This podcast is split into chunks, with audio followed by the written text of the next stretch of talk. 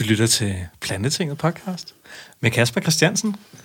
Plantetinget, det er din yndlingspodcast om at spise planter. Hvis du går og tænker over det der med at, at spise planter, hvad gør det for mig, og hvad gør det for samfundet, og hvad gør det for verden, og det og, og meget, meget mere, det snakker vi altså om i den her podcast her. Og jeg har været så privilegeret at få lov at invitere en masse spændende mennesker ind i den her podcast her. Fordi vi skal snakke med nogle folk, og vi skal have nogle inspirerende historier ud. Og en af dem, jeg har inviteret ind i dag, er en pige, der hedder Maria, og hende har jeg inviteret ind, fordi jeg øh, på en eller anden mærkelig måde, så faldt jeg over hendes blog. Jeg tror også, vi har vi, vi kort lige har, har snakket med hinanden øh, et par gange før. Så nu tænker jeg, nu, nu læste jeg det der blogindlæg der, og det handlede om, om Marias baggrund, og, og jeg kunne bare mærke og fornemme, at der ligger en, øh, en meget, meget dyb historie om bag det her blogindlæg. Det handlede lidt om smerte, og det handlede om elitesport, og det handlede om, om uddannelse, og det handlede om en masse enormt interessante ting, som vi ikke måske har belyst sindssygt meget her i podcasten, men som jeg glæder mig til i hvert fald den næste knap en time og 10 minutter at komme lidt dybere ind på. Så uh, Maria Anemone Kongstad, velkommen i Plantetinget. Mange tak skal du have. Dejligt at se dig. tak, i lige måde. Tak fordi jeg måtte komme. Og lækkert at lige lave nogle vejrtrækningsøvelser, inden vi gik i gang. Ja, jamen det er altid godt for lige at blive til stede i nuet og lige mm. trække vejret og rense øh, kroppen. Det kan jeg virkelig mærke. Det, det tror jeg, jeg skal begynde at gøre noget mere med de folk, jeg har inde. Ja. Fordi så kommer man lige, ja, så kommer man lige på bølgelængde med hinanden også, tror jeg på en eller anden måde. Ja, det gør man, når man bliver også sådan lige, øh, man bliver rolig øh, og kommer lige i kontakt med, med sig selv. Mm. Ja, og hinanden, ja. Jeg tror, sådan noget der, det kommer vi til at snakke meget mere om i løbet af den næste time og 10 minutter. Men i hvert fald, så øh, har jeg jo som sagt inviteret dig ind, øh, fordi jeg læste øh, et lille blogindlæg. Men jeg tænkte måske også, at du for lytterne ganske kort kunne øh, fortælle lidt om, hvem er, hvem er du, og hvad er din baggrund? Jamen altså helt kort, så øh, er jeg 28 år, øh, og jeg er uddannet ergoterapeut og øh, yin-yoga-lærer. Og jeg arbejder øh, privat eller som selvstændig med at hjælpe mennesker med kroniske smerter, eller det jeg bedre kan lide at kalde længerevarende smerter, som er smerter, man har, der ikke vil gå væk. Mm. Altså måske man kender, at man har slået sin albue, øhm, og den der smerte, den bliver bare ved med at være der. Øh, og det, det er sådan nogle ting, jeg arbejder med. Øh, så er jeg en type, der elsker natur og rigtig god mad, mm. plantebaseret mad og øh, ja, har dedikeret mit liv til at hjælpe andre mennesker. Sygt nok. Og hvad er sådan din uddannelsesmæssige baggrund? Ja, altså, øh, jeg har en bachelor i ergoterapi, øh, hvor jeg har taget en masse kurser i noget, der hedder smertevidenskab, både i Danmark øh, og med nogle forskere fra udlandet. Mm. Og så har jeg en uddannelse som øh, sociolog med speciale i socialt arbejde. Det vil sige, at øh, jeg har lært at forstå vores samfund og hvordan der opstår sociale problemer i et samfund. Det kan for eksempel være fattigdom, forurening øh, og andre sociale problemer, for eksempel hjemløshed. Mm. Ja. Vildt nok. Og du er taget på den her selvstændige rejse her, og vil simpelthen bare gerne hjælpe folk ja. med smerter igennem yoga. yoga. Ja. Hvordan hjælper man folk med smerter igennem yoga? Øhm, altså, jeg gør det på to forskellige måder. Jeg har valgt at, at arbejde meget evidensbaseret. Det vil sige, at jeg bruger forskning og det, vi ved om forskning, i forhold til at behandle smerter. Øhm, der findes noget, der hedder smertevidenskab, som er det førende inden for smerter og forskning i, hvad der får smerter til at forsvinde. Mm. Så jeg bruger det. Altså noget klinisk forskning? Ja, og det er sådan noget, man kalder RCT, Aha. altså kontrolleret forsøg, hvor man giver en gruppe nogle øvelser, de skal lave, og så giver man en gruppe noget andet, og så ser man, hvad der virkede øh, på smerterne. Mm. Og man ser også på rigtig meget det, man gør i dag, om det virker positivt, altså om smerterne forsvinder, eller om det forværrer øh, smerterne. Mm. Og øh, det er det, jeg har specialiseret mig i. Det er også det, der, der hjalp mig øh, selv, da jeg havde smerter. Mm.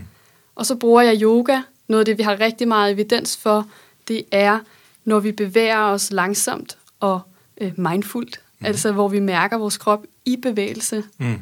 øh, så mindsker vi smerter og fjerner smerter. Aha. Så den kombination øh, er det, jeg primært arbejder med. Mm. Så har jeg også rigtig mange i behandling, som har mavetarmproblemer. Altså, de har ondt i lænden, og de har haft problemer med deres fordøjelse, eller migræne, eller andre smerter i kroppen, som ikke nødvendigvis er i musklerne eller ledene. Mm.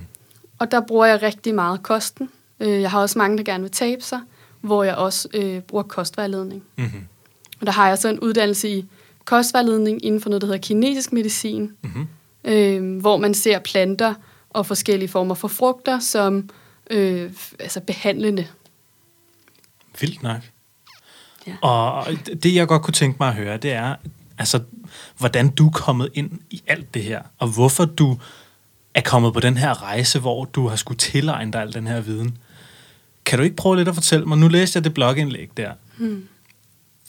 om at du engang som 13-årig, lad os rejse nogle år tilbage, at du engang som 13-årig har været øh, kajakroer, og du ved, har haft det der elite mindset der, at det har bare skulle være der ud af, og man skal være den bedste.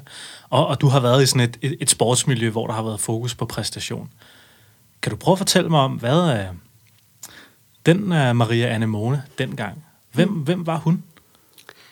Jamen, i virkeligheden var hun nok ikke så meget anderledes end nu, men, men måske øh, knap så reflekterende. men dengang, der øh, var jeg en frisk ung pige, som øh, havde brug for noget at tage mig til. Mm. Jeg har ikke haft en, en nem barndom, lad os sige det på den måde. Så det at have kajak, øh, det var ligesom mit mål øh, i min barndom. Jeg øh, nød stadig naturen, men jeg havde helt klart et mål om at blive den bedste. Mm. Og jeg trænede øh, med mine bedste venner hver evig eneste dag, to gange om dagen. Vi spiste sammen. Vi, altså det er jo sådan et community, øh, hvor man tog på træningslejr hver sommer. Jeg har nærmest rejst hele Europa rundt i en bus. sådan en øh, Volkswagen, de der rigtig gamle busser. Ej, sikkert, mand. Ja, og så var vi, altså fra jeg var 13, og så helt til jeg var 18 år, så har vi jo bare taget på ture Aha. og trænet. Øhm, og og øh, det var fedt. Men på et tidspunkt, så begyndte, øh, så begyndte jeg at have rigtig ondt i min krop. Øh, særligt i øvre del af ryggen. Øh, mellem skulderbladene og så op i nakken. Hvorfor, hvorfor opstod det, og var, var det på grund af elitesport? Eller, altså, Smerter er... Det er jo så det, jeg, dengang vidste jeg jo ikke, hvad det var. Dengang var jeg 100% sikker på, at der var noget galt med min ryg.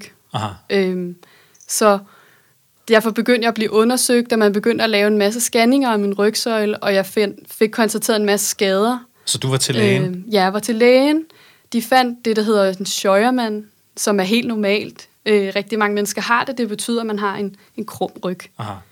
Øhm, dengang fik jeg at vide af lægen, at øh, hvis ikke jeg trænede, så ville jeg ende med, ligesom de der gamle damer, der går med, med hovedet fremme, Den der pukkel der. pukkel, og så med hovedet op. Fordi Ja. de, kan ikke, de kan ikke ret ryggen. Det, det fik jeg at vide som, som ung, ikke? Mm. at øh, jeg skulle træne. Aha. Det gjorde jeg så heldigvis også, kan man sige. Ja, ja, ja. Øhm, det var sådan det første, og så begyndte jeg at gå øh, til rigtig mange behandlinger, for jeg begyndte at få mere og mere ondt. Øh, så fik jeg konstateret en øh, prolaps i nakken. Nå. Øhm, efter et løb, hvor jeg havde, jeg havde vundet øh, en, et løb med mange, altså rigtig mange meter til de andre, men da jeg kom ind, så kunne jeg ikke løfte armene. Der havde jeg så fået en diskus øh, prolaps i nakken. Så du har Og- simpelthen været stærk nok til, at du kan kunne uh, rive din uh, rygsøjle sådan lidt op? anden måde? Det, det tror jeg ikke. Nej. Jeg, jeg tror, at øh, hvis man scannede de fleste nakker, så ville man kunne finde diskusprolaps. Med den viden, jeg har i dag, så ved jeg, at det ikke er derfor, jeg havde ondt. Aha. Nødvendigvis. Okay. Det er, smerter er altid det, man kalder biopsykosociale. Aha. Så smerter er sammenhængende med vores kontekst, altså det, vi laver. Øh, hvordan vi har det psykisk. Vores tanker, vores erfaringer. Øh, hvad der ellers sker i livet. Øh, førhen så troede man, at, at smerter det altid var et signal fra kroppen op til hjernen. Men med al den viden, vi har i dag, så ved vi nu, det er hjernen altid, der bestemmer, hvor mange smerter vi skal mærke ude i vores krop. Så Men- smerten bestemmer, eller hjernen bestemmer smerten, og ikke omvendt. Så, så du, du stod der og havde vundet løbet, og kunne ikke løfte armene, og havde Nej. pissehammerne ondt, Ja. og tænkte, hvad fuck sker der med mig? Jeg var i hvert fald rigtig, rigtig bange, Ja. og rigtig ked af det. Mm. Ja. Så du stoppede med at dyrke øh, kajakroning på eliteplan? Ikke efter den dag. Der gik noget tid, før Aha. at jeg følte mig klar til at stoppe. Jeg prøvede en del gange at stoppe, øh, men det var, det var ret svært for mig. Øh, både fordi jeg, jeg var meget tilknyttet til min træner, og også til de andre dernede. Og det var jo min identitet, jeg havde mm. gjort det altid. Mm. Øh, det, der så sker i mit liv, det er, at øh, jeg havde på daværende tidspunkt en kæreste, øh, som var ude at rejse. Vi var på det tidspunkt øh, uvenner, så jeg kunne ikke få fat i ham. Han falder så ned øh, fra en klippe og brækker nakken og dør. Wow. Ja, der var jeg 17 år. Hold da kæft, mand. Ja. øh, og, og på det her tidspunkt havde jeg allerede smerter, men det var ikke øh, altid, og det var ikke så voldsomt, at jeg ikke stadig kunne træne. Aha. Men øh, efter det sker, så sker der rigtig meget med mig personligt. Øh, jeg får det svært, og bare det at snakke om det i dag er stadig svært. Mm. Øhm, og det sætter sig også i kroppen, sådan nogle ting. Og Aha. det gjorde jo så endnu, øh, måske nemmere i virkeligheden for mig, at begynde at prioritere mig selv frem for min træning. Mm. Øhm, og begynde at gå op i nogle andre ting. Lige pludselig synes jeg, at det var sjovere at tage, prøve at tage med til fest, for eksempel i gymnasiet, Mm. eller prøve at blive bedre til at kunne matematik og dansk. Fordi inden det, så var det eneste, der betød noget, det var kajak. Ah. Ja. Øh, men nogle gange, når der sker nogle af de her store ting i livet, så går det også op for en, hvad man gerne vil pri- prioritere, hvad man gerne vil nå. Øh, ja, og hvad der gør en glad, øh, og ikke kun ens endelige mål om at vinde et eller andet løb. Men du havde stadig smerter, da det begyndte at gå op for dig, at du måske ville prioritere anderledes i dit liv. Ja, det, øh, altså, jeg kan, som det er i dag, så kan jeg faktisk ikke huske noget tidspunkt, hvor jeg ikke har haft smerter. Aha.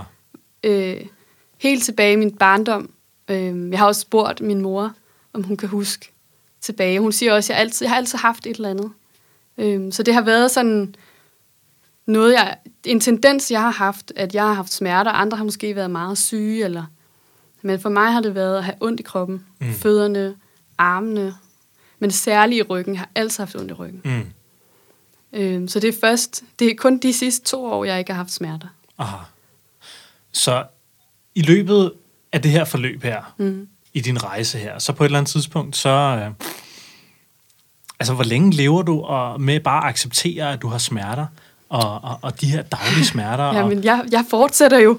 Øh, det, der sker, det er, at jeg stopper med ro, øh, og så bliver jeg politiker. ja? øh, så jeg begynder at kaste mig ind i politik. Jeg er nok typen, der er, er sådan en, der har et projekt. Aha. Og det har jeg fra den gang, jeg, jeg har lært at sætte mig mål som kajakroer. Mm. Øh, jeg stiller op til kommunalvalget i Lolland Kommune, øh, og det går rigtig godt. Jeg bliver faktisk valgt ind som anden suppleant, øh, men kommer så ind på ergoterapeutuddannelsen i København. Aha.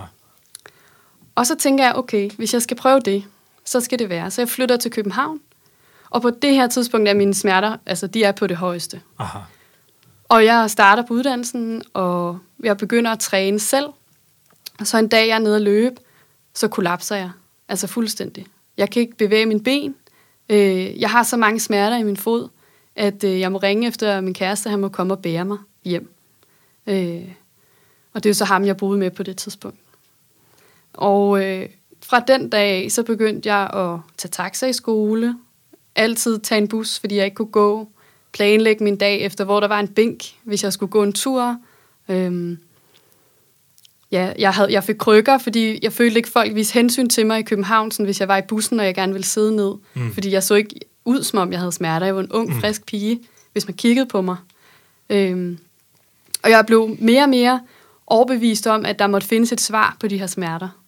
Så imens jeg tog min uddannelse som ergoterapeut, så blev jeg ved med ligesom at prøve at finde et svar. Mm. Jeg begyndte at få en masse scanninger, jeg begyndte at læse en masse studier og prøve at, at finde ud af, hvad pokker det var, der var galt. Og heldigvis fandt jeg yoga. Mm. Ja. Der var en, der sagde til mig, øh, det er mærkeligt, du bliver ved med at have så ondt. På det her tidspunkt havde jeg meget ondt i mine fødder, min knæ og min ryg. Hele tiden. Og det var så slemt, jeg sov med is på om natten, og med benene højt, og altså, jeg var til diverse tester, jeg fik en masse diagnoser. Slidegigt, ledegigt, fibromyalgi, øh, fik medicin, intet hjælp. Og så var der en, der sagde til mig, jeg har hørt det der med at strække ud, det skulle være rigtig godt. Mm-hmm. Øh, det kunne være, at du skulle prøve yoga. Og på det her tidspunkt, der, der tænkte jeg, ja, hvorfor ikke? Altså, jeg, jeg ville gøre alt, hvis bare det kunne hjælpe. Og det var, mens du gik på ergoterapeutuddannelsen? Ja, det var mens jeg gik på ergoterapeutuddannelsen. Jeg har været omkring 21. Mm. Og så tog jeg til en yoga-team i Fitness World. Øh, Og det hjalp. Jeg kom hjem, jeg havde det lidt bedre. Jeg havde stadig smerter, men jeg havde det lidt bedre. Mm. Og så blev jeg egentlig ved med det. At en gang om ugen, der vidste jeg bare, at jeg skulle til yoga. Jeg blev ved med at stadig styrketræne og løbe. Det har jeg jo altid prøvet. Ikke løbe, men gå, vil jeg kalde det i dag. Øh, det havde jeg jo altid gjort som kajakroer. Mm. Øhm, så jeg blev ved med sådan at bevæge mig, sådan som jeg havde lært fra ungdommen. Men jo mere jeg begyndte til det her yoga, jo mere begyndte jeg at tænke, okay, måske jeg kun skulle lave yoga. Så fik Fitness World det der heatwave, du hørte om det her hot yoga. Ja. Ja, og så tænkte jeg, altså, dengang jeg var, jeg var simpelthen så stiv, så når man skulle bøje sig forover, så kunne jeg jo kun nå min knæ. Mm. Og jeg kunne ikke løfte armene op over hovedet. Og, altså, så jeg tænkte, okay, måske hvis jeg er lidt varmere, så er det mere rart. Mm. Så jeg startede til, til hot yoga. Og der fik jeg en rigtig dygtig yogalærer, øh, heldigvis, som øh, selv havde haft brækket ryggen. Wow. Og havde altså genoptrænet sig selv med yoga. Så hun, øh, hun hjalp mig rigtig meget. Jeg begyndte fast at gå til yoga hver evig eneste lørdag. Mm. Øhm, det var før familiefester og venner, og jeg prioriterede det benhårdt. Mm.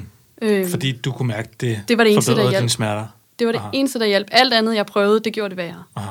Kiropraktor, akupunktur, alle lægesamtalerne, det hele gjorde det værre. Men det her, det hjalp. Så det gav mig ligesom det her håb med, når lægerne sagde, du har fibromyalgi, der er ikke så meget, vi kan gøre for dig. Øh, Du skal lære at leve med dine smerter. Så vidste jeg, det er ikke rigtigt, fordi jeg kan få det bedre. Mm. Og så til sidst, så holdt jeg bare helt op. Øh, så gik jeg kun til kiropraktor, når jeg havde det slemt. Og så gik jeg kun til yoga. Og så øh, stoppede yogalæreren af en eller anden årsag. Og så kom jeg ned i noget, der hedder Hot Yoga Copenhagen, som er et hot yoga studie i København. Og så begyndte jeg at lave hot yoga fire-fem gange om ugen. Mm. Altså hele tiden. Mm. Og hvad- på det her lige tidspunkt- Hurtigt spørgsmål, ja. sådan hot yoga. Altså, hvor Ja. varmt er der i sådan en sal der? Øhm, der er, det er lidt forskelligt nu. Det, der sker nede i Hot Yoga Copenhagen, det er, at jeg finder et community og bliver Ah. en del af det, og selv bliver yogalærer i hot yoga. Mm. Øhm, når der er varme på, så er det lidt forskelligt alt efter hvilket yogastudie. Det kan være alt fra 36 til 38 grader. Hvis det så er det, der hedder Bikram, som er en bestemt form for hot yoga, så er det 42 grader. Aha, okay. Ja. Og i vores yogastudie, eller i deres yogastudie, var det 37 grader. Mm. Ja. Og øhm, der er både fordele og ulemper ved hot yogaen, men det gjorde, at jeg lige pludselig kunne nogle ting med min krop og få en masse succesoplevelser, som jeg jo ikke havde kunnet få før. Og jeg begyndte at øh, stole på min krop igen øh, på en kontrolleret måde. Og jeg Hvad mener du med det, når du siger stole mere på min krop? Øhm, forestil dig, at du hele tiden, hver gang du bøjer dig forover, får et ja igennem din lænd. Mm. På et eller andet tidspunkt holder du op med at bøje dig forover. Mm. Så begynder du at bøje knæene for at undgå at bøje dig forover. Det er den mekanisme, vores hjerne har. Så vores hjerne, den beskytter nogle områder, fordi den har oplevet, Nå, men der skete engang det her, der jeg bøjet mig forover, så nu må jeg hellere sørge for, at kroppen ikke gør det igen. Mm. Så på et eller andet tidspunkt holder man op med at gøre det. Og jeg havde smerter på det her tidspunkt. Stort set, jeg kan ikke komme på et sted, der ikke gjorde ondt. Jeg havde smerter i mine fødder, knæ, ry- hele ryggen og armene. Så jeg havde jo ikke løftet armene op over hovedet. Jeg havde ikke bøjet mig forover. Jeg havde ikke været ude i nogle af de der stillinger, hvor man føler måske lidt, at okay, har jeg, kan jeg strække min arm så meget? Eller hvad, hvad sker der her? Mm. Øh, og i yoga, der bruger man mindfulness, og man bruger bevidstheden til ligesom at træne og komme ud i nogle af de her stræk langsomt. Øhm, og det, det gjorde så, at jeg kunne få styrke tilbage, og jeg kunne be- begynde sådan at opdage min krop igen. Aha. Øh, og jeg følte mig tryg ved at gøre det. Ja, så, så det gav mig... Øh, det gav mig rigtig meget at begynde på det. Sygt nok. Så du begyndte at stole mere på din krop igennem din praksis, som nu var øget til omkring fire gange om ugen. Ja. Og hvor, længe dy- hvor lang tid dykkede du så hot yoga de der fire gange om ugen? Gør du stadig det? Det gjorde jeg et års tid, og så tog jeg en øh, yogalæreruddannelse, hvor man er... det var to måneder, hvor at man er i yogastudiet hele tiden. Øh, og det var både godt og skidt at gøre det så meget. Mm. Men se, i bag, set i bagspejlet var det måske lidt for meget for min krop, og der, hvor jeg var.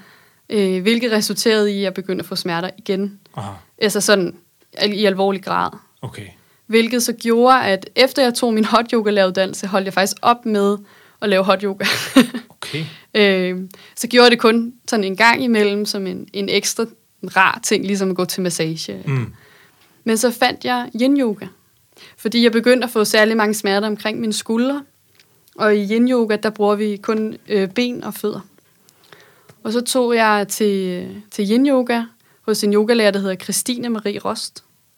Og øh, det var det ændrede mit liv fuldstændig.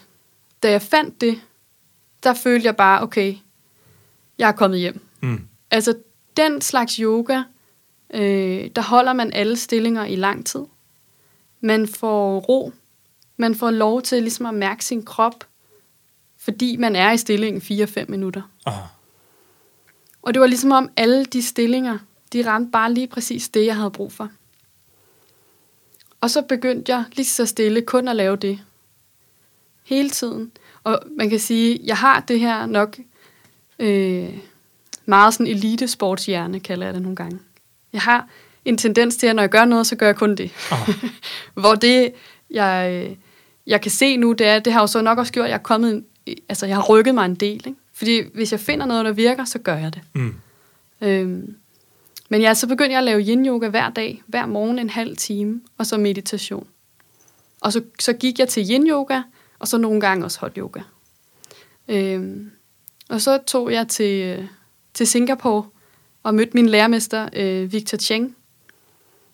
Og det var masse yin-yoga i, øh, i 100 timer, kalder man det. Det vil sige, det er 14 dage med fuld øh, yogaprogram. Det er omkring sådan 4 timers yoga om dagen. Mm. Og jeg havde blå mærker op og ned af mine ben. Mm. Mm. Jeg øh, kunne næsten ikke gå, og det, altså, det var virkelig vildt, hvad der skete på, på de 100 timer, men jeg kunne mærke, det var noget, der var godt for mig. Det var ligesom om, at jeg kom i dybden med nogle af de ting, der skulle arbejdes med i min krop. Jeg havde stadig smerter. Mm. Smerterne var stadigvæk ikke væk, men de var øh, mindre. Aha. Og da jeg så kom hjem, så begyndte jeg at undervise øh, i, i yoga, primært yin-yoga. Og så gik der ikke særlig længe. Så var jeg på kursus med Jakob Biermann, hvis du kender ham. Ham der er stærk der. Ja. Ham styrkeløfteren. Maxer. Ja, lige præcis. Ja, jeg var på kursus øh, hos ham og en anden, der hedder Simon. Mm-hmm. Og der lærte jeg om smertevidenskab. Sådan for alvor. Jeg havde godt læst nogle artikler og nogle ting, men jeg vidste ikke så meget endnu. Mm. På det kursus, øh, der sidder man ned hele dagen øh, og lærer om smerter. Mm-hmm. Og efter den første dag, så kommer jeg hjem fra kursus, og så er jeg smertefri. 100% smertefri. Altså efter I har siddet nede på en stol og tærpet. Hele dagen og tærpet og lært om smerter. Aha. Og hvad smerter er, og hvilke mekanismer, der ligger bag. Mm. Og jeg kan huske det, fordi jeg kommer hjem, og jeg tænker, jeg har det sgu fandme fedt i min krop. Mm. Og så prøvede jeg at lave yoga, og så tænkte jeg, hvad, hvad sker der? Jeg har slet ikke ondt. Mm. Ej, var det mærkeligt. Og jeg kan huske, jeg sådan sad og prøvede at finde nogle stræk, og jeg kunne ikke finde mine smerter, de var væk. Og det kom jeg så tilbage og fortalte øh, øh, drengene der. Og så siger de så, jamen det er pointen. Så det, som, som de bruger i smertevidenskab, det er, at de giver dig viden. Og når du har den viden, så forsvinder smerterne. Så du kan ikke være bange for noget. Din hjerne kan ikke beskytte noget i din krop, hvis den ikke er bange. Så når den ved, når den fuldstændig forstår, hvad smerter er, og den, fordi hjernen tror, der er noget galt med din krop. Den bliver ved med at tænke, der er noget galt i knæet, der er noget galt. Men når den begynder at finde ud af, at der ikke er noget galt i kroppen, men at du måske har fået at vide af en masse læger, ah, men der er slidgigt her, og der er alt det her her, men det behøver ikke at være årsagen til smerten, så stopper hjernen med at sende signaler ud i kroppen om smerter. Så det du siger er, at man sådan rent rationelt skal begynde at forstå, hvordan smerteprocessen hænger sammen, før at, man, at, at smerteprocessoren oppe i knolden kan slukke for det signal. Lige præcis. Lige præcis. Og det var først i det øjeblik, at jeg fik det bedre. Øhm, og så dagen efter havde vi mere om smerter og lærte endnu mere, og jeg fik det bedre. Så gik der nogle uger, hvor jeg var smertefri, og jeg synes, det var vildt syret, kan jeg huske. Det var simpelthen så underligt. Øhm, og så begyndte jeg at få lidt ondt igen. Og så ringede jeg til Jakob og sagde til ham, jeg tror, jeg skal i behandling hos dig. Mm. Jeg tror simpelthen, at, øh, at, at det er det, jeg har brug for. Og så startede jeg hos ham. Øh, jeg tror, jeg gik i seks uger, syv uger, hvor jeg arbejdede med mine egne smerter øh, gennem samtale, Aha. gennem viden, og så lavede vi også øh, bevægelser. Men det er ikke sådan nogle bevægelser, øh, som man måske kender. Det er for eksempel, hvis man er bange for at løfte sin arm over hovedet og bagud, så er det det, man gør. Aha. Fordi det er det, der fremprovokerer en eller anden form for smerte. Mm. Og så gør man det så langsomt og kontrolleret. Aha. Og på den måde, så når man bevæger sig ind i det, som, som man har prøvet at beskytte så længe, så får hjernen lige pludselig nogle signaler fra området. Og den begynder at kunne mærke området igen, også de positive ting. Og på den måde, så kan man lindre smerter forskellige steder i kroppen. Det er meget kort forklaret. Men det er noget af det, vi arbejder meget med. Hold da kæft, mand. Og du har været smertefri, siger du nu, i to år. Ja. Og de smerter, som du har haft, selvfølgelig i ryggen og knæene og fødderne, altså over det hele, Mm mærker du stadig dem nogle gange? Kommer de stadig lidt tilbage? Og hvad gør du så, hvis du begynder at få dem? Ikke de samme smerter. Øhm, øh, det er ikke på den samme måde. Øh, livet er ikke smertefrit. Det er noget af det, som jeg har lært. Så der vil altid komme ting, der er svært i livet. Og det kan give smerter. Og man kan også, for eksempel for tiden render jeg meget rundt i, i Danmark for at hjælpe mennesker, der har smerter. Jeg har altid en stor rygsæk. Mm. Så selvfølgelig kan jeg blive øm i mine muskler. Mm. Men det er på en helt anden måde end før. Mm. Det, man kan opleve, det er, at man får noget, der hedder et flare-op. Øh, det vil sige, at lige pludselig kommer de der smertemekanismer, altså de kendte smerter, de kommer igen. Mm. Øh, og der har jeg en, en proces, jeg går igennem, hvis det kommer igen. Det er sket for mig en gang, øh, hvor jeg var på min anden yogalæreruddannelse i Singapore med min lærermester. Og vi var i en eller anden meget, vand, i, min, i mit hoved, en grænseoverskridende stilling. Mm. Næsten split. Øhm, og det, jeg var bange i stillingen. Og det gjorde så, at dagen efter, så havde jeg simpelthen så ondt i hoften, at jeg næsten ikke kunne gå. Og jeg vidste jo, at jeg skulle ned og til yoga igen dagen mm. efter. Mm. Og så brugte jeg ligesom alt det, jeg havde lært, og gik det igennem. Og det vigtigste, når man får det, jeg kalder et flare-op, det er, at man husker selv på, at smerter går væk. Så det kan være, at smerten kom for at advare mig om, det der, det skal du ikke gøre igen. Fordi øh, smerter kommer typisk inden skaden. Mm. Hvis man så fortsætter, så er der en stor risiko for at få en skade. Mm. Øh, og hvis du tænker på et stræk, hvis du tænker, det er ligesom elastik, hvis du gør det en gang, og du trækker for hårdt, og samler igen, så er det okay, men hvis du bliver ved, så kan du risikere. Det er en meget, meget øh, kort forklaring. Mm. Men du, din krop øh, og din hjerne prøver ligesom at, at tale samme sprog. Og hjernens eneste måde at få, få dig til ikke at gøre det igen, det er ved at sende smerter Mm. ud. Så det jeg vidste, det var, okay, smerten går væk. Det er et signal om, at jeg, skal, jeg er måske træt, jeg har måske brug for at hvile mig noget mere, jeg skal tage den med ro de næste par dage.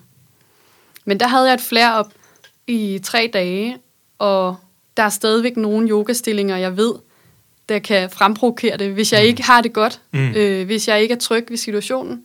Fordi øh, min hjerne kan stadig huske, at det skete dengang. Mm. Ja. Det er virkelig en, uh, en vild historie.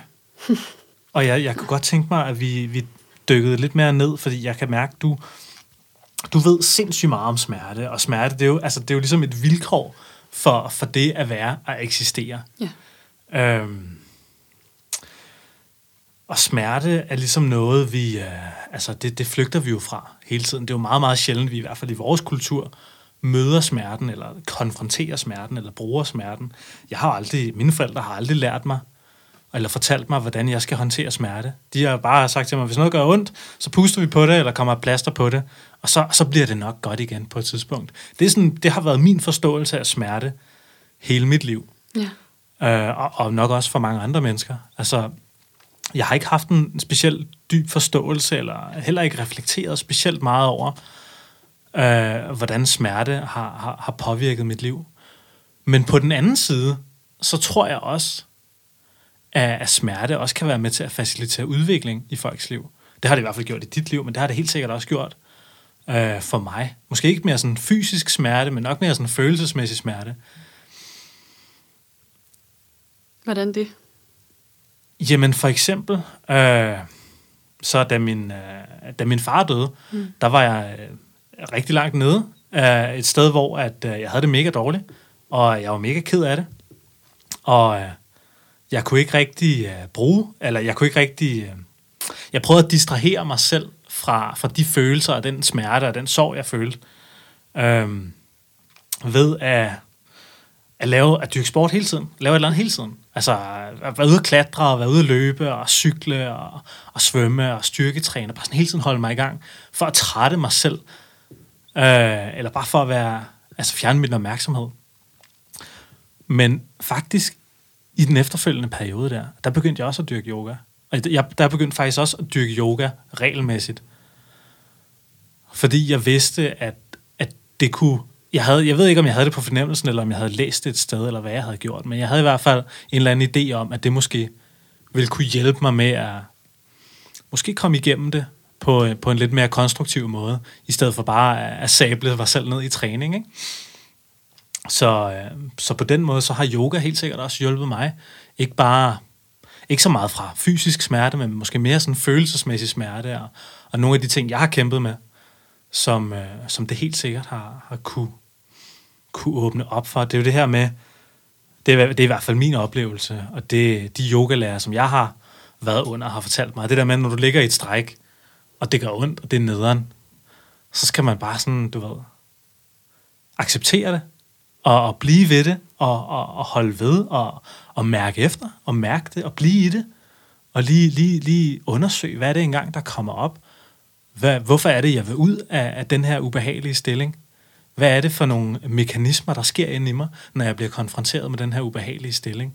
Eller det her ubehag? Hvordan håndterer jeg det? Og det bliver man ligesom konfronteret med. Og det skal man lige pludselig til at håndtere, når du ligger uh, og står uh, i en eller anden split eller et eller andet åndssvagt, og, bare, det, altså, og hele kroppen bare dirrer, altså det begynder at dirre, ikke? fordi det er fucking ubehageligt. Så, uh, så jeg tror helt sikkert, der, der, der er noget at komme efter der, og noget at lære. Giver det mening, det jeg siger? Det giver så meget mening. Det, øh, altså, nogle gange, når jeg underviser, jeg kan jo prøve, nu er vi jo på en podcast, så kan jeg jo prøve at sige, hvordan jeg plejer at sige det til yoga. Mm. øhm, når vi er i nogle af stillingerne, i den måde, som jeg arbejder, så kan det godt øh, fremprovokere smerter. Mm. Og det kan konfrontere øh, nogle følelser i kroppen, og det kan give dig den her lyst til at gå ud af stillingen. Mm. Så øh, når vi er i nogle af de svære stillinger, så plejer jeg at sige, øh, på hver indånding, skab plads og bredde over lænd, og på udånding, træk maven ind. På din næste indånding, træk dit åndedræt derhen, hvor du mærker stillingen, lige der, hvor strækket er. Og på udånding, træk maven ind. Ah. Og bliv ved på hver indånding med at bruge åndedrættet til at skabe mere plads i din krop. Så på den måde bruger jeg ligesom min stemme, men jeg bruger også den her viden, som du lige ramsede så flot op, øh, til at tale både til kroppen, nervesystemet, øh, følelserne, og ligesom få, få folk til selv at finde ud af, hvad det er, de har brug for i dag mm. i stillingen. Mm. Øhm, og nogle gange er det også rigtigt at komme ud af det. Der er ikke nogen, der skal presses eller hives eller strækkes øh, for meget. Men det er det der med, at man skal lære at finde ud af, er det et signal fra min krop om, at jeg skal stoppe? Eller er det mig, der prøver at flygte fra noget? Mm. Er det meningen, at jeg skal blive her? Eller har jeg brug for at ligge mig ned? Mm. Og når vi lærer det på yogamåtten, så kan vi tage det med ud i hverdagen også. Mm. Ja. Og du siger noget med at bruge vejrtrækningen. Hvad er det, man, man bruger vejrtrækningen til sådan i yoga og i ens dagligdag generelt? Øh, vejrtrækningen bruger vi til forskellige ting. Mm, det er heller ikke noget, vi lærer så meget i Vesten, at trække vejret. Mm.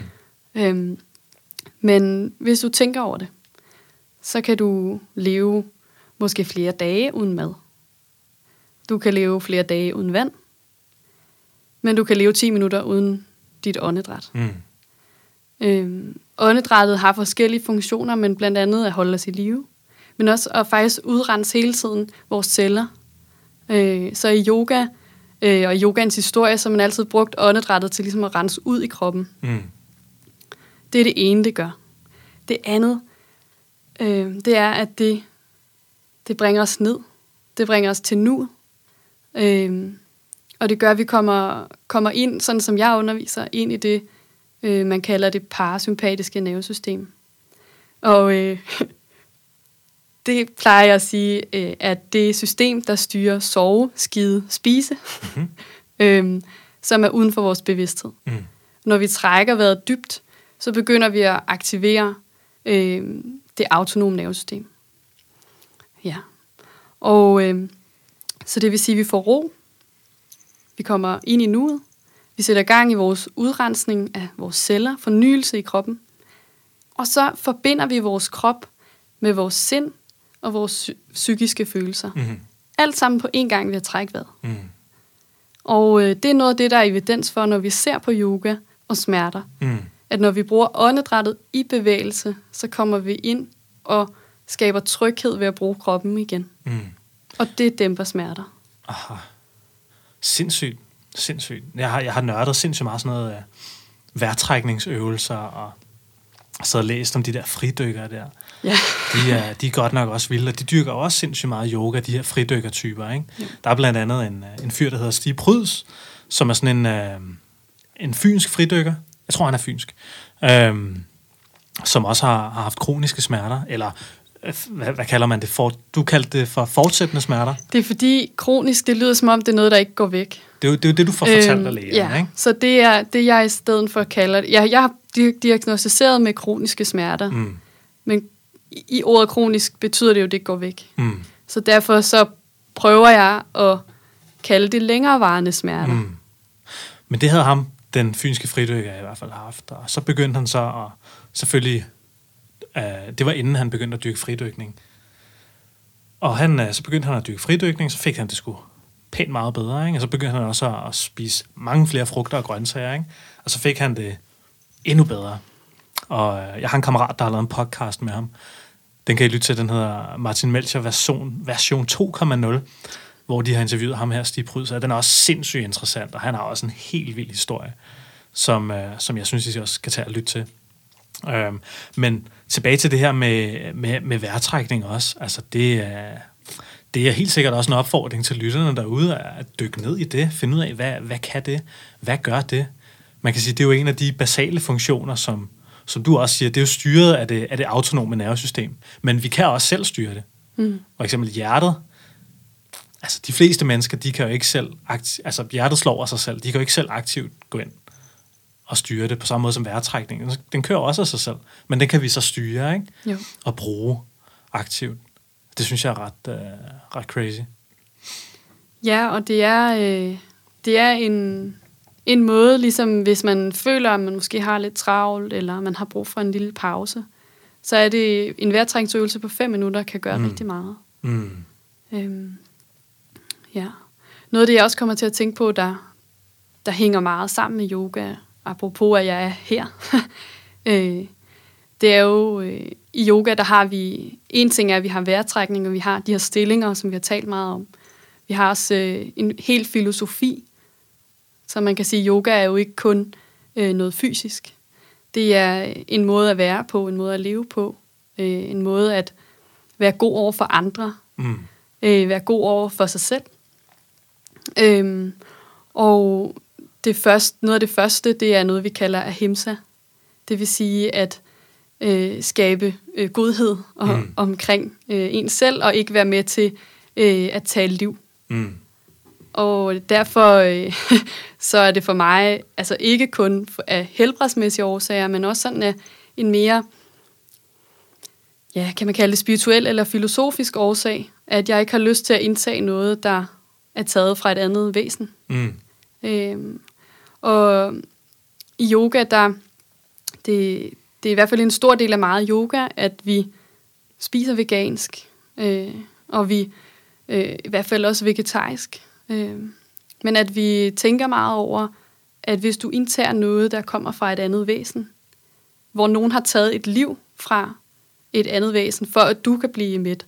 Så det, for eksempel fra en ko, siger vi det. Så det, der er i kødet, det er også angst, frygt, had. Øh, og det tager du ind i din krop, når du spiser det. Mm. Den energi, der er i det, er ikke god for dig. Selv hvis du kun gør det en gang imellem. Så øh, i yogaen er det også sådan at forstå naturen øh, som noget, der kan hele os, og som noget, vi har til fælles, som vi skal passe på. Øh, og at alle væsener har en værdi i sig selv. Det er i hvert fald noget af det, der, der gjorde, at jeg altid gerne har ville være veganer, øh, og altid har, har søgt den vej, efter jeg fandt yogaen. Mm. Øhm, og derfor er det nemt for mig at sige nej, nej tak, hvis der er nogen, der tilbyder mig noget med animalske produkter i. Mm. Fordi jeg har ikke lyst til at få det ind i min krop, i mit system. Mm. Så hvor lang tid har du, har du spist planter? Udelukkende? Udelukkende tre år, tror jeg. Måske længere tid. Mm. Ja. Kan du huske, hvad, hvad, hvad, hvad skete der der, da du begyndte at leve af planter? Var det sådan... Uh... Jamen, det var fantastisk. Okay. Øh, inden det, der levede jeg primært af planter, men også fisk. Aha. Øhm, og så kan jeg bare huske, min lærermester, han sagde til mig, det er fint nok, men det er ikke godt nok. Hvis du vil få en sundere krop, og du vil blive mere fleksibel i din krop, og du vil gøre noget godt for dig selv og for verden, så skal du være veganer. Mm. Og nogle gange er det nemmere, hvis der er nogen, der siger noget til en, at så må man ligesom følge med. Mm. så efter han sagde det, så var jeg sådan, okay, nu var jeg, er jeg her på den her yogalæreruddannelse. Vi får vegansk mad hver dag. Når mm. jeg kommer hjem, så fortsætter jeg. Mm. Og så gør jeg det. Øhm, og der skete virkelig meget. Øh, kombineret med, at jeg har haft smerter, øh, så har jeg haft rigtig mange tarmproblemer. Øhm, I min familie er der en tarmsygdom, som hedder colitis, øh, som har ramt min lillebror rigtig hårdt, øh, og som derfor også gjorde, at jeg blev opmærksom på, at jeg bærer af sygdom, hvis jeg bliver stresset, eller hvis jeg ikke spiser korrekt. Øh, Altså hvis jeg spiser animalske produkter, så får jeg ondt i maven øh, og får det, der, der kaldes blødende tarme. Øh, så derfor så øh, oplevede jeg virkelig mange fantastiske ting, efter jeg blev veganer. Mm. Øh, blandt andet at få en normal fordøjelse, som kørte af sig selv, uden at jeg skulle tage øh, medicin for det. Mm-hmm. Øh, jeg havde ikke ondt i maven hele tiden, jeg havde kvalme hele tiden. Øh, og så tabte jeg mig. Øh, jeg tror, jeg tabte mig 10 kilo. Øh, altså, og det primært har været væske. Mm-hmm. Hold da kæft, mand. Ja. Det er godt nok sindssygt. Så, så du lever efter ahimsa, og du dyrker yoga, og du spiser planter. Ja. Udelukkende. Og du er sådan en total uh, spirituel yoga-agtig type. Det, det kan man vel godt kalde mig. altså, det er bare sådan ret sjovt. Og, men, men jeg tror også, det Altså, det er jo, det er jo også, du sådan... Uh, altså, din din type, eller din stereotyp, den er jo også udsat for meget uh, fordom, eller måske meget skepsis fra, hvad kan man sige, måske den lidt mere brede danske befolkning, ikke? og det er sådan lidt, ja, du er sådan lidt en, uh, en hippie-agtig yoga-type, ikke? Åh, oh, men det er bare hende der yoga-hippie-fasen derovre. Men det sjove er, fordi det er rigtigt nok, men det sjove er, at på grund af den måde, jeg underviser, så, øh, så dem, der kommer på min hold, oplever mig som en helt normal person, der også styrker yoga. Mm. Øh, fordi jeg, jeg presser ikke noget øh, af himsa, for eksempel, ned over nogen, mm. eller øh, siger til nogen, de skal være spirituelle på samme måde som mig. Mm. Det er noget, jeg har for mig selv, Mm. for, fordi det er det, der har hjulpet mig. Mm. Dem, der kommer på min hold, er, øh, altså, og det yogahold, det er dem, jeg har, hvor jeg underviser hver uge. Helt normale, primært kvinder og mænd, øh, i alderen mellem øh, 40 og 70 år. Øh, og folk, der har et arbejde, og som, ja, som måske har ondt forskellige steder i kroppen, eller har brug for en pause, som har brug for at få ro på tankerne og komme ned i kroppen, ud af hovedet. Mm. Det er primært dem, der, der kommer på min hold. Så kommer der også nogle unge mennesker, som kender til yoga, og som måske er lidt mere ligesom mig, og, Mm. øh, og de får det samme ud af det. Aha. Så det er ikke... Øh, den slags yoga, jeg underviser, er ikke øh, noget, hvor man er spirituel på den måde. Det er mere en måde at være mindful eller bevidst i bevægelse. Aha. Du fortalte at uh, tidligere, eller også nu, at på en eller anden måde, så bliver yoga ikke kun sådan en fysisk praksis, men også lige pludselig en måde, en, en filosofi eller en spiritualitet. For, så du anskuer ikke yoga bare som en, en fysisk aktivitet, men som en eller anden form for, for livsmål eller livsvej. Ja. Kan du prøve at sætte nogle, nogle flere ord på det, sådan din yoga-praksis, og det at dyrke yoga.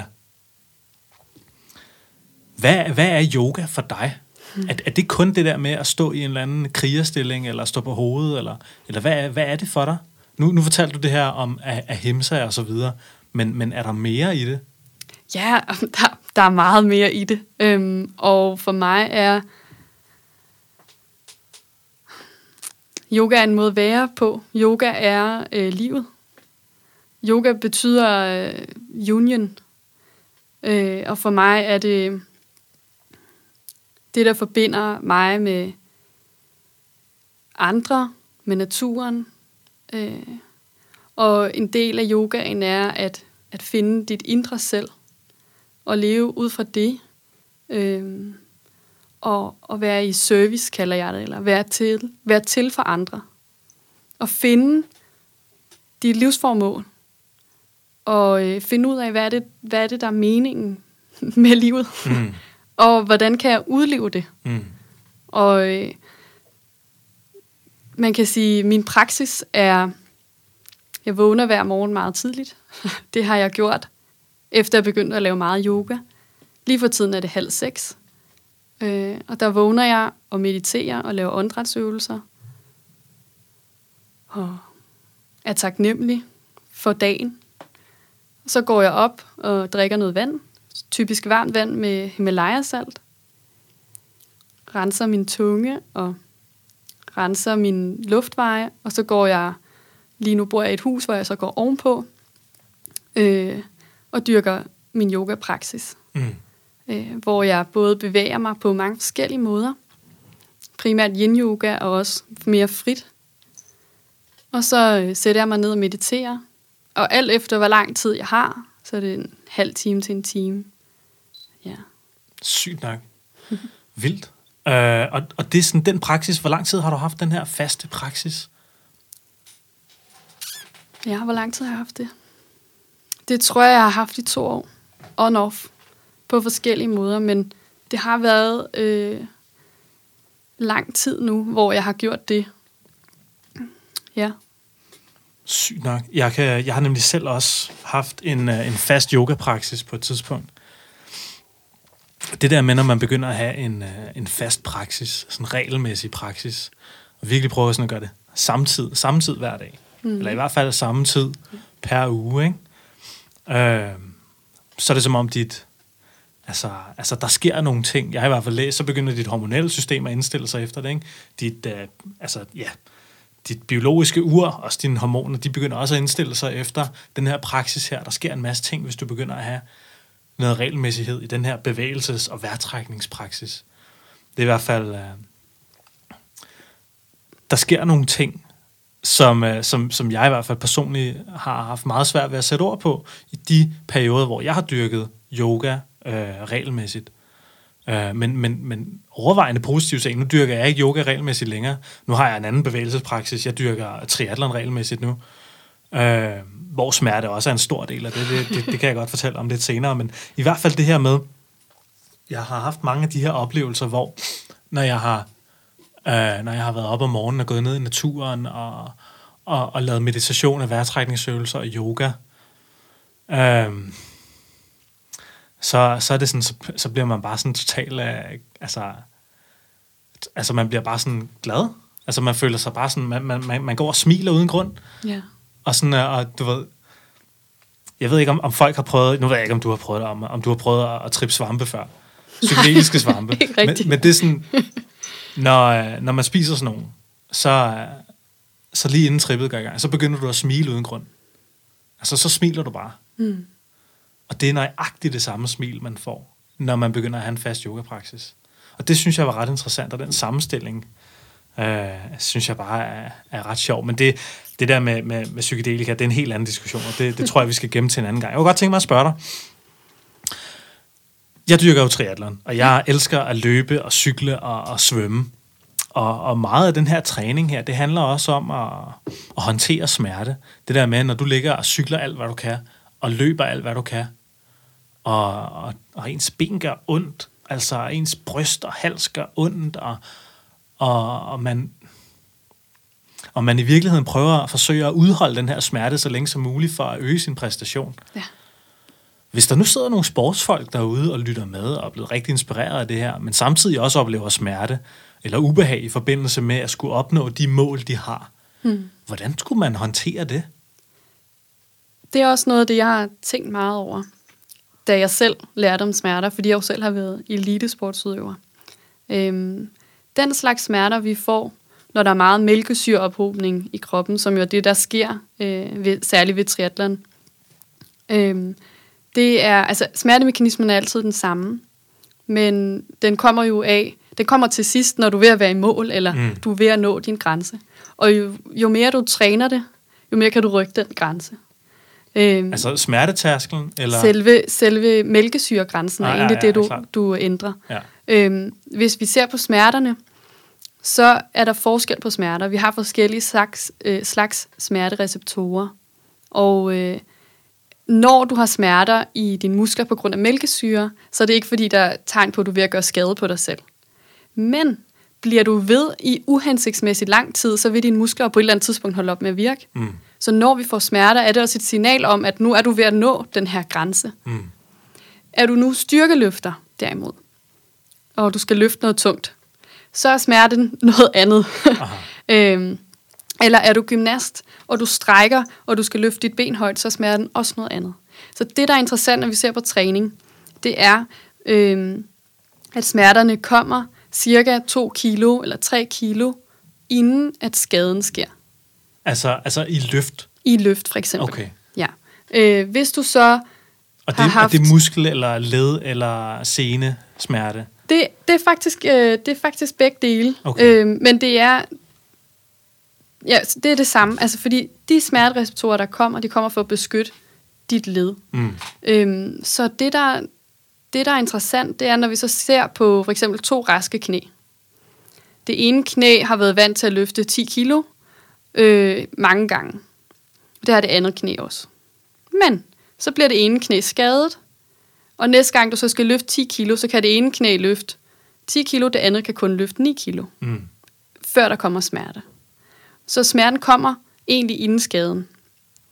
Øh, jeg plejer at forklare det sådan, at dit væv har ændret sig, efter du har haft en skade.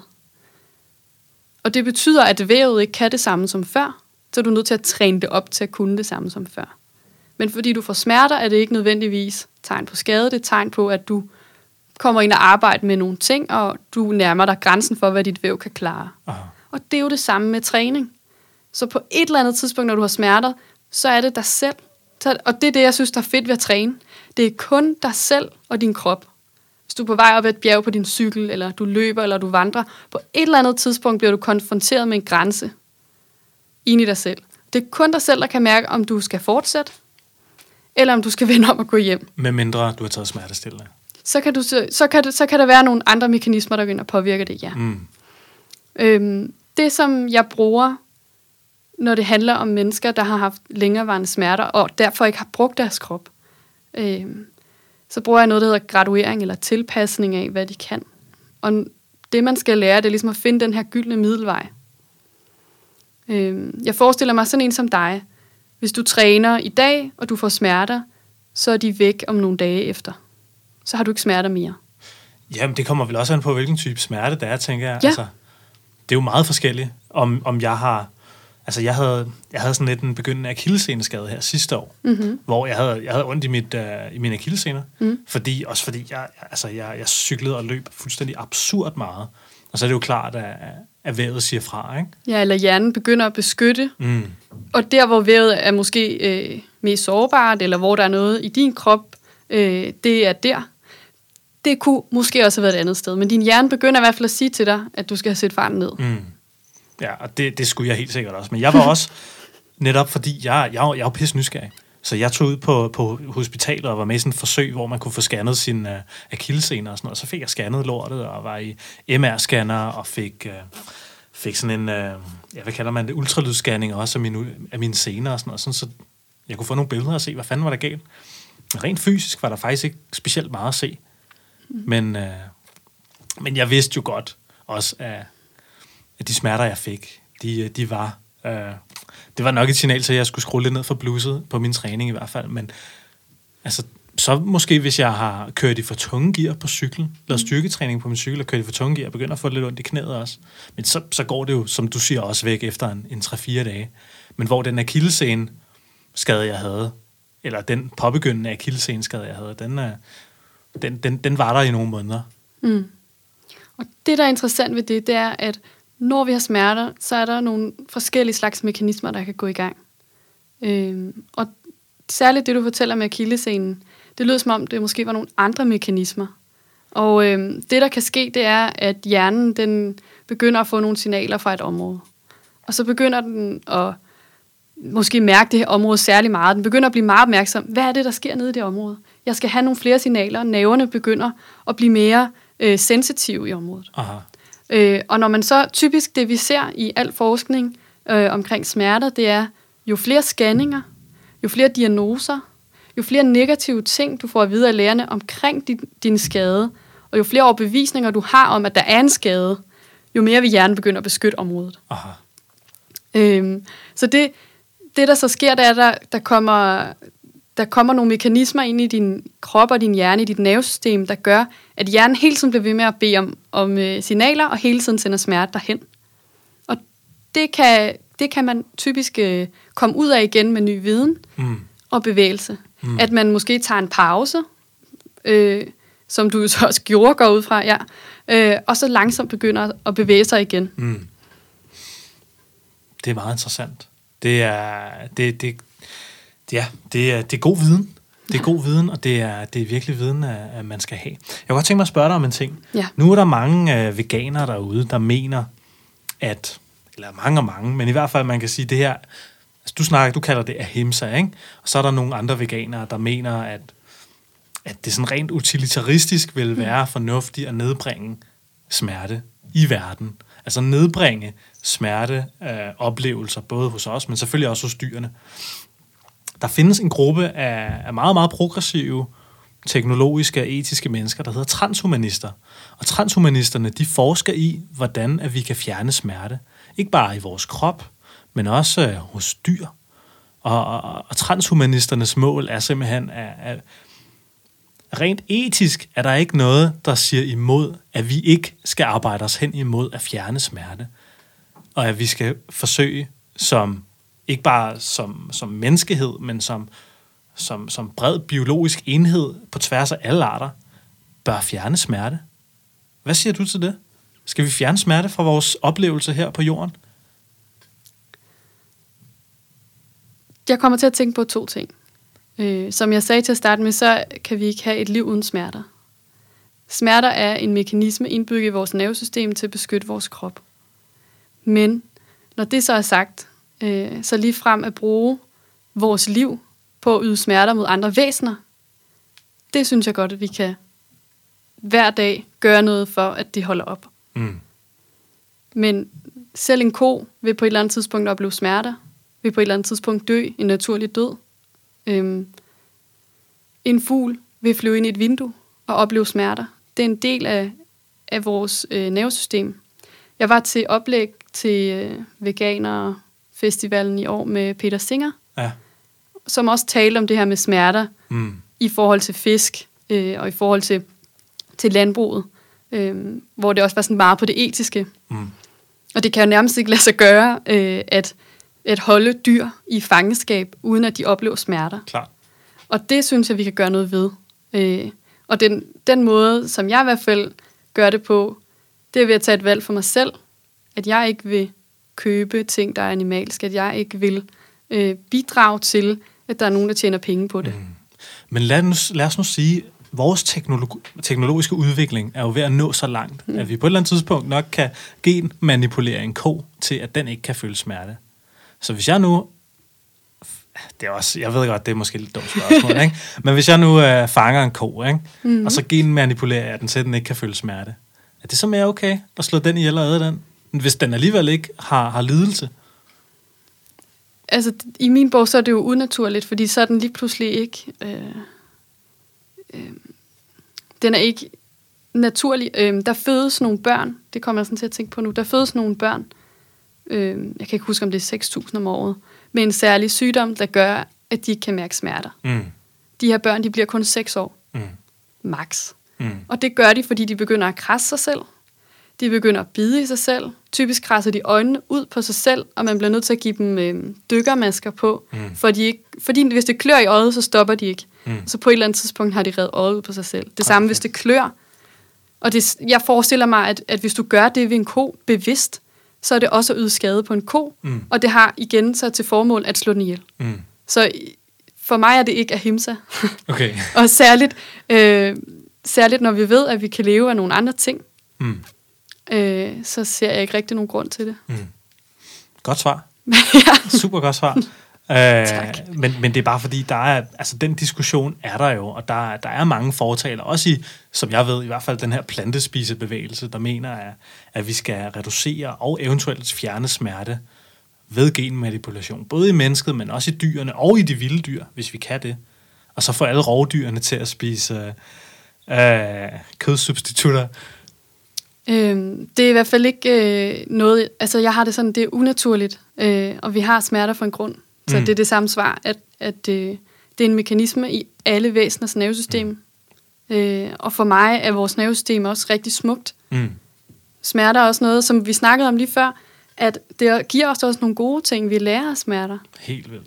Og livet gør ondt. Mm. Det kan vi ikke... Det er en del af livet. 100 procent. God, øh, god refleksion. Lækkert uh, lige at få, få snakket om det. Det kunne jeg i hvert fald mærke, det havde jeg lige behov for at snakke om. Jeg var til sådan et forsøg her i foråret ude på Institut for Idræt, mm. hvor jeg skulle, øh, de prøvede at undersøge, fordi der er flere og flere sportsfolk, der begynder at bruge tramadol, som Ej. er et smertestillende. Jo, jo, og så får de uh, tramadol ind, og så, uh, og så kan de lige presse lidt ekstra på, på, på cyklen, ikke? og så, så kan de jo vinde. Altså, så kan de måske uh, lige, det giver lige den halve procent mere, som gør forskellen fra en 10. plads til en første plads, ikke? Og så vil man prøve igennem det forsøg ligesom at etablere noget evidens for, hvor meget præstationsfremgang giver tramadol, ikke? og hvor meget... Så, så det, jeg gjorde, det var, at jeg, jeg blev sat på en cykel, mm-hmm. og så, så fik jeg placebo øh, en gang, og så fik jeg det her tramadol den anden gang, og det var dobbeltblindet, så hverken lægerne eller jeg vidste, hvorvidt da jeg var på det her eller ej. Og så skulle jeg så ligge og cykle alt, hvad jeg kunne i 15 km begge gange. Og det var sgu meget interessant at være en del af det, og jeg har så efterfølgende fået den her data her. Og så skulle jeg så undervejs uh, indberette, hvor meget smerte følte jeg i benene. Og så målte de så også mit watt-output, altså hvor meget ja. jeg trådte i pedalerne. Og jeg trådte det samme. Men da jeg var på tramadol, der opfattede jeg betydeligt mindre smerte, i hvert fald i den første del af den 15 km tidskørsel. Men så i den sidste del, der opfattede jeg cirka lige så meget smerte, som da jeg ikke var på det. Men i begyndelsen af den højintense træning, der, ja, der var der en forskel. Øh, det er jo meget interessant. Øh, jeg er bestemt ikke fortaler for medicinalindustrien mm. øh, på nogen måde. Mm. Og øh, når man ser på sådan noget som tramadol, så er det noget af det, der er allermest skadende for vores lever. Okay. Øh, vores lever er den, der hele tiden skal udrense kroppen. Mm. Og øh, når vi tager smertestillende, så er det leveren. Øh, ligesom hvis vi drikker alkohol, eller hvis vi spiser meget sukker, eller, så er det leveren, der skal i gang med sætte gang i udrensning af vores blod. Øh, så at tænke på lang sigt, at man kan finde selv en lille dosis, vil jeg tænke var rigtig skadende for leveren. Mm. Også fordi, når du træner, så skal den jo hele tiden arbejde ekstra meget. Mm. Og igen, vi har den smertemekanisme af en årsag. Mm. Øh, så jeg, det vil jeg på ingen måde være fortaler for. Men det, jeg kommer til at tænke på, er et rigtig sjovt studie, som jeg lige har læst, hvor man øh, med nogle triatleter faktisk mm-hmm. øh, viste dem, de drak det ikke, men man viste dem nogle billeder af en øh, sportstrik, som, som var sådan nogle meget øh, øh, billeder af sådan nogle der kom først i mål, og de drak den her sportsdrik, og man så, hvor smuk den var, og hvor lækker den smagte af fersken. Aha. Og det, det viste man til dem undervejs i den her test. Og så var der en gruppe, hvor man fik, øh, altså så det var også et, et placebo-forsøg, hvor man fik øh, lov til at se det her billede, og så den anden gruppe, øh, hvor man ikke så det. Nej, så det var ikke placebo, det var bare, den ene gruppe så billedet, den anden gruppe mm. så ikke billedet. Mm. Og dem, der så billedet, de forbedrede deres performance med 13 procent. Når de drak det der? Nej, de kiggede bare på billedet af det. Okay. Ja, af en drik. og øh, det, altså man kan også kigge, der findes også en masse studier af, hvad musik, hvis du besti- altså, hører noget bestemt musik øh, lige omkring målstregen, hvad det gør. Aha. Og der kan du faktisk øge øh, din performance, selvom du har mælkesyre, med 6%, Ja, hvis du vildt. hører noget bestemt musik. Det er virkelig vildt. Så man kan gøre rigtig meget, uden at skade kroppen, øhm, ved at give hjernen nogle positive indtryk.